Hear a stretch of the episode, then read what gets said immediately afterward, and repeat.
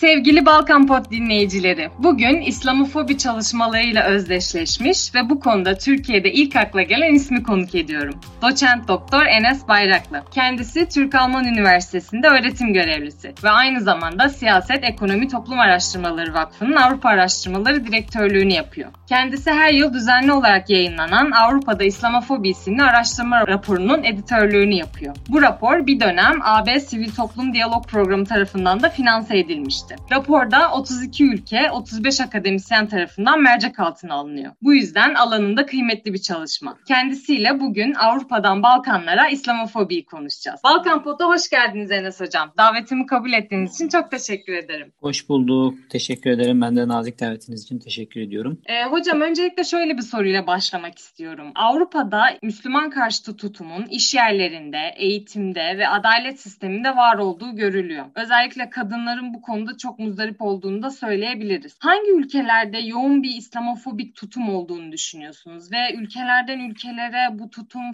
fark ediyor mu sizce? Yani bu tutumun ya da bu karşıtlığın nedenleri ne olabilir? Şimdi ülkeler arasında fark var. Çünkü her ülkenin farklı e, bir tarihi var. Dini gruplara karşı farklı bir politika geleneği var. Dolayısıyla farklılıklar mevcut. İşin özünde ama şöyle bir farklılık var. Doğu Avrupa ülkeleri yine Batı Avrupa ülkeleri arasında şöyle bir fark var. Batı Avrupa ülkelerinde belli bir oranda Müslüman azınlık e, nüfus yaşıyor. Yani %3'ler, %5'ler en fazla %8, %9 Fransa'da olmak üzere. Dolayısıyla buralarda bir Müslüman nüfus mevcut. Fakat mesela işte diyelim Çek Cumhuriyeti, Polonya, Romanya gibi ülkelerde, Slovakya, Slovenya gibi ülkelerde neredeyse Müslüman bir nüfus yok. Letonya, Latvia gibi ülkelerde. Yani nüfusunun 0.0.01'i Müslüman bu ülkelerin. Fakat buraların da bu ülkelerinde siyasetinin diline baktığınız zaman, medyasına baktığınız zaman, yapılan tartışmalara baktığınız zaman İslamofobik söylemlerin çok yoğun şekilde seçimlerde kampanya olarak kullanıldığı yahut medyanın dilinde mevcut olduğunu görüyoruz. Bunu da Müslümansız bir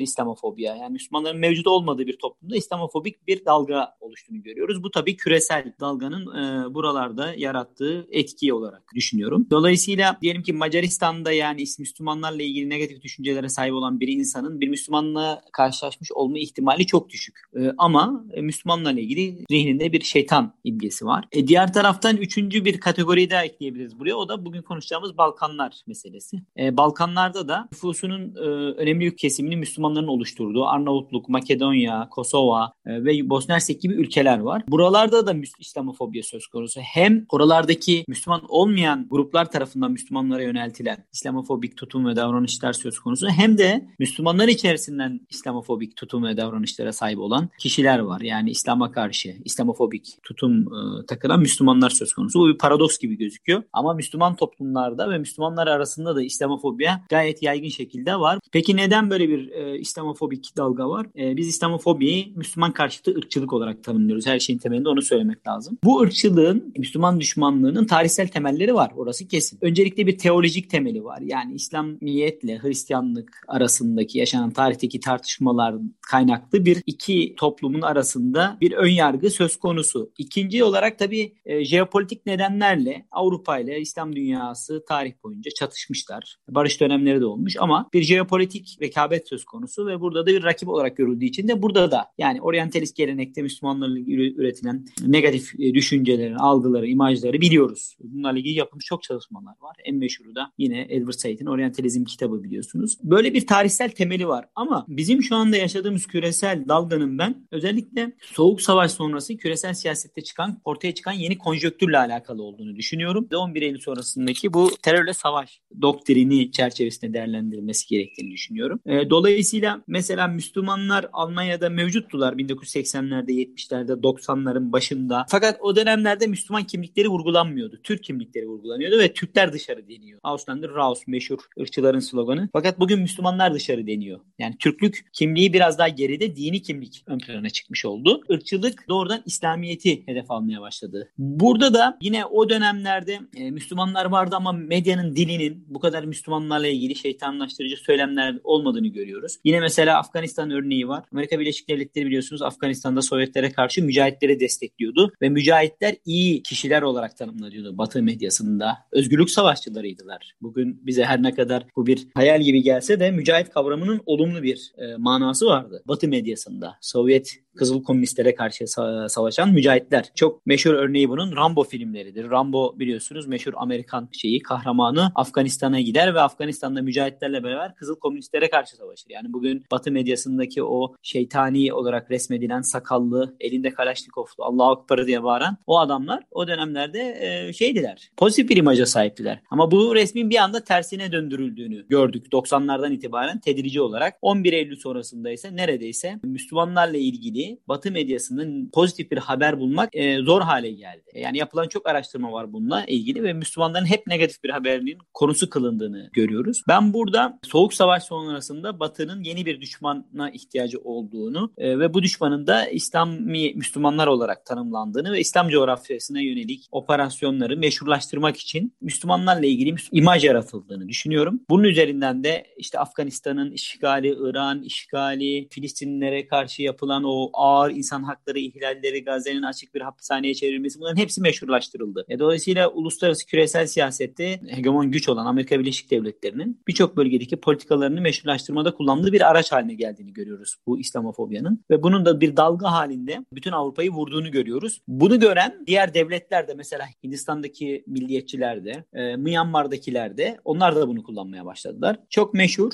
E, biliyorsunuz Ariel Sharon Sabra ve Şatille katliamını yapan Filistin'de mülteci kamplarında e, Lübnan'da 1982'de bir isim ve başbakandı. Filistin'e yönelik provokasyonlar yaptı 2000'lerin başında ve Aksa intif- intifadası başladı. O dönem işte 11 Eylül oldu. 11 Eylül'den sonra çok daha sert bir şekilde gitmeye başladı Filistin'in üstüne ve o dönemde söyledikleri şey şuydu. Bakın işte biz bu teröristlerle savaşıyoruz. Batılılara söylediği şey bakın biz bu teröristlerle savaşıyoruz. İşte 11 Eylül yapan teröristlerin aynısı bizde de var. E, bunun üzerinden de o ağır insan hakları ihlallerini ve politikalarını meşrulaştırdıklarını e, gördük. Dolayısıyla ben bunun siyasi bir mesele olduğunu özünde düşünüyorum. Şu anki karşı karşıya olduğumuz küresel dalganın. Ama şöyle bir durum söz konusu. Tarih boyunca bu ırkçılığın ve düşmanlaştırmanın objesi değişmiş batıda. Yani bir dönem Yahudiler olmuş. Bir dönem Amerika'da Katolikler olmuş. Bugün Müslümanlar. Yarın bu mesela diyelim ki jeopolitik olarak Çin gerçekten büyük bir rakip olursa batıya belki de biz Müslümanların bırakılacağını kendi hallerine belki Batı'yla, Batı dünyasının Müslüman dünyayla, e, devletlerle ve dünyayla, toplumlarla daha sıkı ilişkiler geliştireceği, Çin'i dengelemek için bir döneme gireceğiz ve belki o kızıl e, komünizmin e, o dönemde olduğu gibi komünistlerin şeytanlaştırıldığı gibi Çin'in şeytanlaştırıldığı aşırı bir şekilde bir döneme gireceğiz. E, dediğiniz şey benim biraz dikkatimi çekti. Bu Avrupa'da da İslam'ın ya da Müslümanların daha çok Türklük kimliği üzerinden okunduğu bir dönem olduğunu söylediniz. Aslında buradan e, Balkanlara da geçebilirim diye düşünüyorum. Çünkü Balkanlarda da İslamofobi çatısı altında Osmanlılık, Türklük, belki işte Türkiye karşıtlığı e, vesaire gibi birçok şey e, bir arada bulunabiliyor. Siz Balkanlardaki İslamofobiyi nasıl değerlendiriyorsunuz? Peki Balkanlardaki İslamofobinin kökenleri neye dayanıyor? Uzun süre Osmanlı İmparatorluğu altında kalan bu bölgenin. Tabii burada İslamofobi ile Türkofobi e, başat başat gidiyor. Yani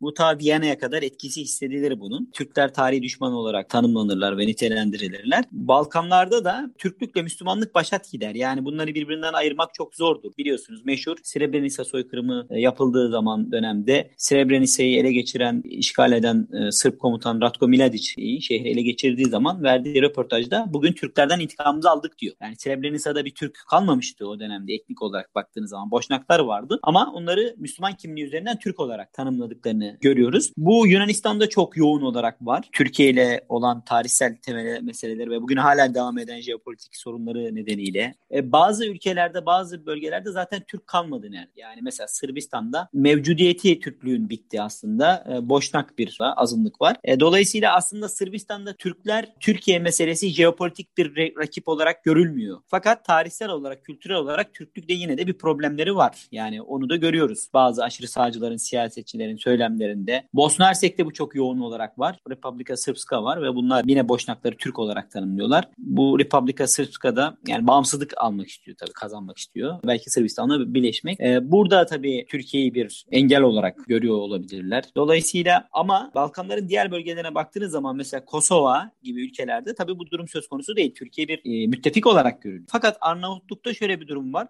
Kosova'da da var bu. Bu Müslüman nüfus içerisinde sekülerleşmiş, aşırı sekülerleşmiş bir kesim var ve bunlar biz batılılaşmak istiyoruz. Biz Avrupalılaşacağız. Dolayısıyla bırakalım artık bu Müslüman kültürünü, Osmanlı'yı, bu tarihi kara bir dönem olarak görüyorlar. Self oryantalizmle tarihlerine bakan bir e, entelijansiya var. Dolayısıyla bunların İslam'a, dindarlığa, dindarlığın görünür biçimlerine, işte başörtüsüne, sakala karşı bir alerjileri söz konusu. Peki hocam mesela benim dikkatimi çeken bir konu var. Bu dini cemaatlerin Balkan siyasetinde hala güçlü olduğunu görüyoruz. Mesela Ortodoks Kilisesi hangi siyasi partileri desteklediğini bile söyleyebiliyor ya da hükümetin seçimler oy kaybetmesine sebep olabiliyor. Fakat bölgedeki Müslümanların bu Ortodokslar kadar kuvvetli örgütlenemediğini düşünüyorum ben. Bunun sebebi sizce ne olabilir? Bu dünyada yaygınlaşan İslamofobi düşüncesi sizce Müslümanların kendi arasında kolektif hareket etmesinin önünde de bir engel teşkil ediyor mu? Yani şimdi tabii Ortodoks Kilisesi'nin bu ülkeler üzerinde çok ciddi etkisi var. Ee, bazı ülkelerin e, milli kimliğinin oluşmasında Ortodoks Kilisesi'nin etkisi var. Yani o milli kimliği oluşturan, temelini atan, sürdüren kilisenin bizzatihi kendisi yani Bulgaristan'da, Yunanistan'da baktığınız zaman e, diğer ülkelerde, Sırbistan'da. Dolayısıyla buralarda da bir siyasetin içinde olması etkin olması kaçınılmaz gibi gözüküyor. Balkanlarda e, biliyorsunuz çok yoğun bir komünizm dönemi geçti ve bu dönemde Müslümanları ya çok baskılandılar. Soğuk Savaş sona erdikten sonra Yugoslavya dağıldıktan sonra yeni yeni kendi, kendine geliyor Balkanlardaki Müslümanlar diyelim. E, yeni yeni hatta bazıları kendi kültürel kökenlerini, e, tarihlerini keşfediyorlar ve bunların tabii bir siyasi harekete dönüşmesi çok zor. Çünkü yapılan tartışmalar şu anda işte siyasal İslamcılıkla mücadele ediyoruz. Biz aslında İslam'a karşı değiliz. İslamofobi dini meşrulaştırmak için kullanılan en temel argümanlardan biri de bu. E, dolayısıyla yani aslında Müslümanların bir siyasi aktör olmasını konusunda bir şey var. Hmm, negatif tutum var. Nedir mesela siyasal İslam dediğiniz zaman onun bir tanımı yok. Yani başörtüsü takmak da siyasal İslam'ın simgesi olabiliyor. Sakal bırakmak da şalvar giymek siyasal İslam'ın simgesi haline gelebiliyor. Dolayısıyla e, çok netameli bir konu olduğu için İslamiyet'e dayalı bir siyasal hareketin e, Balkanlarda ya da bir partinin e, olması çok zor. Bu şekilde de çok ciddi bir etki yaratmaları da mümkün değil. Dolayısıyla farklı gruplar halinde farklı partilerde hareket ediyorlar. Balkanlarda bir İslamiyet konusunda işte bir yani siyasal olarak da meseleye bakan kişi ve gruplar mevcut. Bunlar geçmişten beri var. Meşhur Ali Izetbegoviç Bosna Hersek'te bunun örneklerinden bir tanesi. Ama kendi partisi de bir İslamcı parti değildi. Kendisini bir İslamcı, İslam'a atıfla kurgulamış bir siyasi lider de değildi. Kendisi siya- İslamcı bir entelektüel olmasına rağmen Ali İzzet Begoviç. E, çünkü o toplumda bunun bir bir karşılığı da yok açıkçası. Böyle bir e, siyasetin de karşılığı yok. Ama e, Türkler ya da Müslümanlar neden bir araya gelemiyorlar siyasette diyorsanız e, zor çünkü azınlıklar birçok toplumda. Bunların yani mesela Bulgaristan siyasetinde de bölünmüş durumdalar biliyorsunuz. Fakat etnik bir parti olarak bir araya gelseler de etkinlikleri daha çok marjinalleştiriliyor toplum çoğun, çoğunluğunu oluşturan Bulgar grup tarafından. Dolayısıyla Dolayısıyla bundan çekindikleri için de bir kısmı Bulgar partilerin içerisinde siyaset yapmayı tercih ediyor. Bir kısmı kendi partilerini kuruyorlar, anlaşamıyorlar. Yani bu hadi hepsi bir araya gelsin, beraber hareket etsin. Gündelik siyasetin gerçekleriyle uyuşan bir şey değil açıkçası. Yani ben bunu da gayet normal görüyorum. Ee, Daesh dönemi yani şu an biraz gündemden düşmüş gibi duruyor ama Balkanlarda bu çeşitli nedenlerle Daesh'e katılım oranının fazla olduğu yönünde haberler çıkmıştı bir dönem bu Avrupa ve dünya basınında. Ve bu haberler aslında İslamofobinin de artışına biraz hizmet etmiş oldu. Fakat hemen hemen aynı oranda Sırp, Çetnik ve bazı başka bu aşırıcı Hristiyan topluluklarda Rusya saflarında Kırım gibi dünyanın çeşitli yerlerinde savaştı aslında. Fakat bunlar Hristiyanofobik düşüncelere ya da hareketlere neden olmadı. Bu tutumu nasıl değerlendirebiliriz? Yani medya İslamofobiyi besleyen bir aygıt olarak mı hareket ediyor sizce? Tabii yani biz şu bu şunu tespit edelim. Bizim burada konuştuğumuz İslam düşmanlığı, işte Müslümanlara karşı ön yargı, sokaktaki sıradan insanların Müslümanlara karşı duydukları şüphe yahut ön yargıdan bahsetmiyoruz burada. Bu da var. Ama bu işin küçük kısmı. Yani, yani her insanın farklı kültürlere, toplumlara karşı bir ön yargısı, şüphesi olması olabilir. Fakat bizim burada bahsettiğimiz temel mesele bu bir siyaset. Yani bu elitler eliyle yürütülen bir kampanya. Medyasıyla, entelektüelleriyle, yazılan kitaplarıyla, çekilen filmleriyle, yasalarıyla, başörtüsü yasağı, minare yasağı, sünnet yasağı, helal kesim yasağıyla, demin sorduğunuz sorudaki Balkanlardaki bu Vahabilik meselesi, Selefilik, El-Kaide, e, işte DAEŞ gibi grupların e, mevcudiyeti, evet bu bir gerçek var ama Fransa'da da var. E, Almanya'da da var. Avrupa'nın çeşitli ülkelerindeki e, Müslüman gruplar arasında da böyle insanlar çıkabiliyor. Ama sizin de demin söylediğiniz gibi o ortada bir çifte standart var. Yani Avrupa'da ekstremizmle mücadele programları yürütülüyor birçok ülkede. Aşırıcılıkla, radikalleşmeyle mücadele programları yürütülüyor. Bu radikalleşme mücadele programlarının neredeyse tamamının hedefinin Müslümanlar olduğunu görüyoruz. Mesela Almanya'da radikalleşmeyle mücadele alanında bir program yürütülüyor. İşte yetkililer Müslüman dernekleri, camileri, okulları topluyorlar. E, bunlarla işte çeşitli stratejiler geliştiriyorlar. Masanın etrafında hep Müslümanlar var. Fakat biz Almanya'da aşırı sağın radikalleştiğini biliyoruz. Hana saldırılarını yaptığı NSU terör örgütü var. Yeni yeni küçük aşırı sağcı gruplar ortaya çıkıyor. Bunların networkleri var. Rusya ile bağlantıları var. Balkanlarla bağlantıları var. Anders Breivik terör saldırısını hatırlayalım. E, Yeni Zelanda'daki terör saldırısını yapan Tarant e, Balkanlara gelmiş biliyorsunuz. Ya, yaptığı atıflar Balkanlara, o bölgelerle olan ilişkileri. Bütün bunların görmezden gelindiğini görüyoruz. Bu da işte o siyasi tutumla alakalı. Çünkü sorunu tanımlarsanız o zaman Müslümanları terörle ilişkilendirdiğiniz o konsept çöküyor. O zaman şöyle oluyor. Evet her toplumun içerisinde bu Yahudiler de olabilir, Hristiyanlar da olabilir, Budistler de olabilir.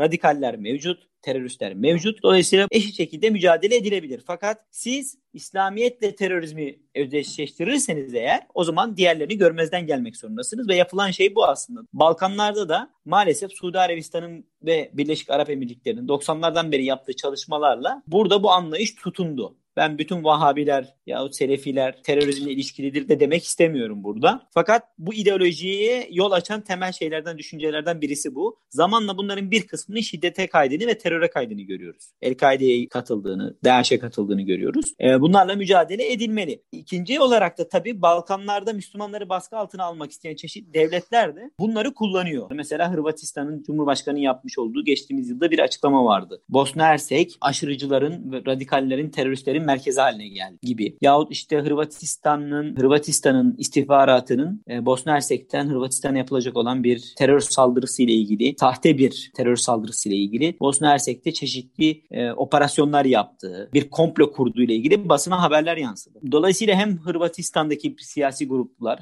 Hırvatistan devleti hatta hem Republika Srpska hem bazen Sırbistan'daki yetkililer bu meseleyi aşırı abartarak kullanmak istiyorlar ve aslında bunu yaparken de bir taraftan da şunu da yapıyorlar maalesef bazı Sırp siyasetçiler. 90'larda yapılan soykırımı da meşrulaştırmaya çalışıyor. Bakın biz Bunlarla mücadele ettik o dönemde. Bizim mücadelemizin temelinde bu vardı. Biz işte Balkanların İslamlaşmasını, e, Vahabilerin gelmesini, işte DAEŞ'in gelmesini engelledik bu savaşımızda gibi bir meşrulaştırmaya gidiyorlar. Bunun neticesinde de bu geçtiğimiz yıl neyi gördük? Peter Handke'nin Srebrenica soykırımını inkar eden, e, Milošević'e destek veren Peter Handke'nin Nobel Edebiyat Ödülü aldığını gördük. Yani Peter Handke eğer Yahudi soykırımını inkar etseydi Hitler'i öven bir edebiyatçı olsaydı ne kadar iyi olursa olsun bu ödülü alamazdı. Bırakın almayı aday gösterilmez. Doğru olan da bu tabii. Bu işin bu kısmını eleştirmiyorum ama Müslümanlar söz konusu olduğu zaman Srebrenica'da uluslararası mahkemelerce de kanıtlanmış olan bir soykırımı öven, inkar eden bir edebiyatçı edebi eserleri nedeniyle e, bir Nobel Edebiyat Ödülü alıyor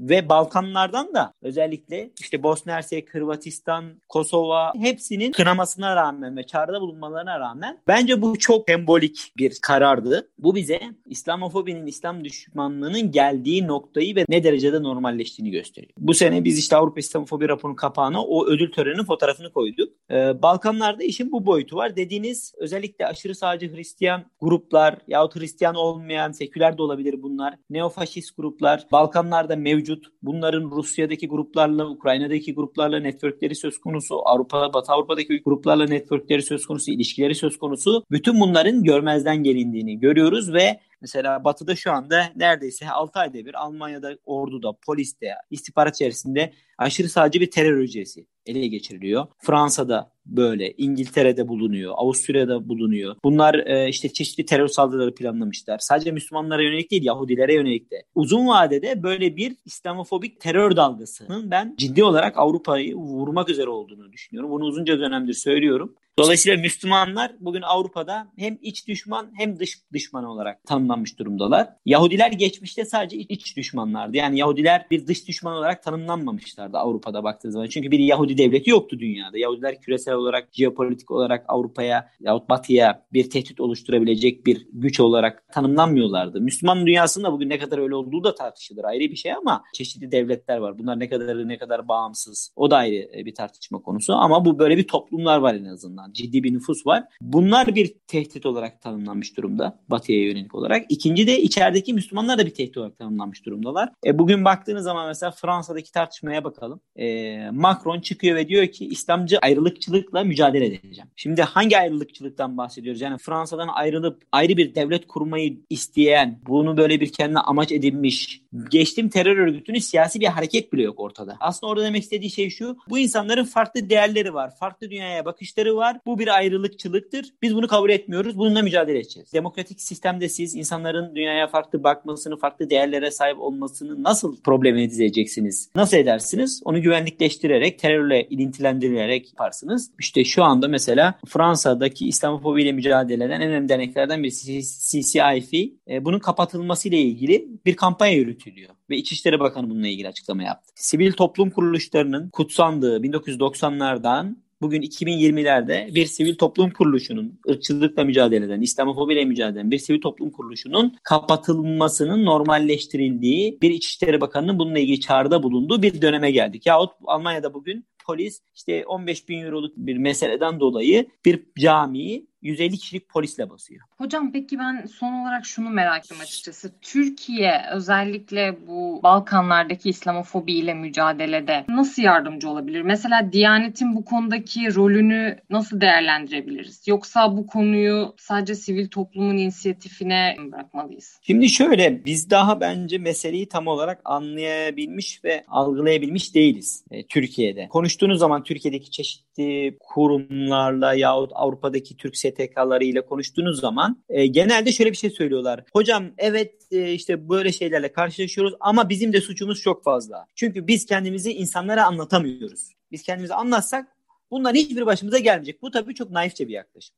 Yani tabii ki de bunlar yapılmalı. Toplumlar arasında diyalog kurulmalı. İşte Müslümanlar bunu zaten geçmişten beri yapıyorlar. Yani açık cami günleri düzenlerler Avrupa'nın her yerinde. Camilerin kapıları açıktır. Belli bir gün belirlenir. Davet edilir. İnsanlar gelirler İslamiyetle ilgili sorular sorarlar. imam anlatır. Yemekler ikram edilir falan. Zaten cami her zaman açıktır kapısı. O ayrı bir mesele. E işte komşunuza iyi davranırsınız. Bunlar yaşanıyor günlük hayatta. E, ve zaten genellikle de şöyle olur. Genelde Avrupalı dostlarınız size şunu derler. Aa sen çok iyi bir insansın. Keşke bütün Müslümanlar Müslümanlar senin gibi olsa. Halbuki aslında bütün Müslümanların yani büyük çoğunluğu onun gibi. Sıradan insanlar, hayatını yaşayan insanlar yani. Fakat öyle bir şey algı inşa ediliyor ki medya ve siyaset eline o işte eline silah alıp da işte bomba patlatan intihar bombacıları yahut işte El-Kaide dahi sanki bütün İslam'ı ve Müslümanları temsil ediyormuş gibi bir algı yaratılıyor. Şimdi bu, bununla mücadele etmek kolay bir iş değil. Çünkü demin dedim ortada küresel bir dizayn söz konusu, küresel bir hegemonyanın bir parçası olarak İslamiyet ve Müslümanlar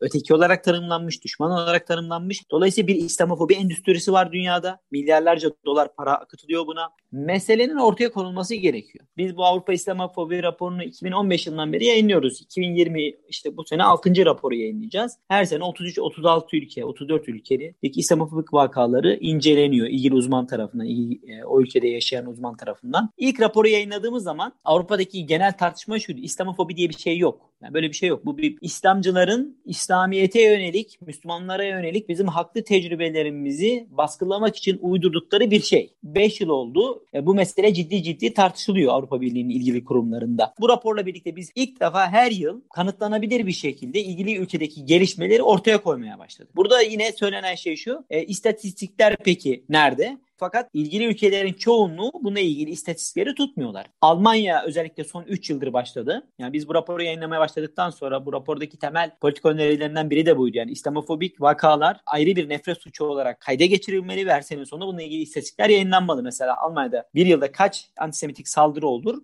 Devlet bunu yayınlar. Çünkü siz polise gittiğiniz zaman bir Yahudi olarak benim başıma şu şu olay geldi. Yahudi olduğumdan dolayı böyle bir saldırıya uğradım. Bu kayda geçer ve bir antisemitik nefret suçu olarak kayda geçer. Sene sonunda bununla ilgili yayınlanır. Fakat siz bir Müslüman olarak gittiğiniz zaman yani eskiden Almanya'da öyleydi. E, başıma şu geldi. Bu bir genel ırkçılık suçları altında kayda geçer. Zaten Müslümanların da %90'ına yakın otoritelere gidip de şikayet etmiyorlar. Çünkü diyorlar ki etsek ne çıkacak bu işten? Bir şey çıkmaz. Çünkü var. Öncelikle tabii orada kendi toplumunuzun bilinçlendirmeniz gerekiyor bu meseleyle ilgili. Fakat hala Avrupa'daki birçok ülke bu meseleyi ayrı bir şekilde kaydetmiyor. Kaydetmediği için de istatistiklerde yok. İstatistiklerde olmadığı zaman da problem yok demeye getiriyorlar. Son 5 yılda gün geçtikçe İslamofobinin, İslam düşmanlığının yasalaştığını görmeye başladık. Önce burka yasakları ortaya çıktı, burkini yasakları, minare yasağı ortaya çıktı, cami, bazı Avrupa ülkelerinde cami inşaatı yasaklanıyor. Helal kesim yasakları ortaya çıktı, sünnet yasağı, e, efendim tokalaşma mecburiyeti yani değil mi? Vatandaşlık seremonilerinde vatandaşlar geçerken el sıkışmanız mecburi. El sıkışmasanız, tokalaşmasanız karşı cinsiyette o zaman size vatandaşlığı vermiyor.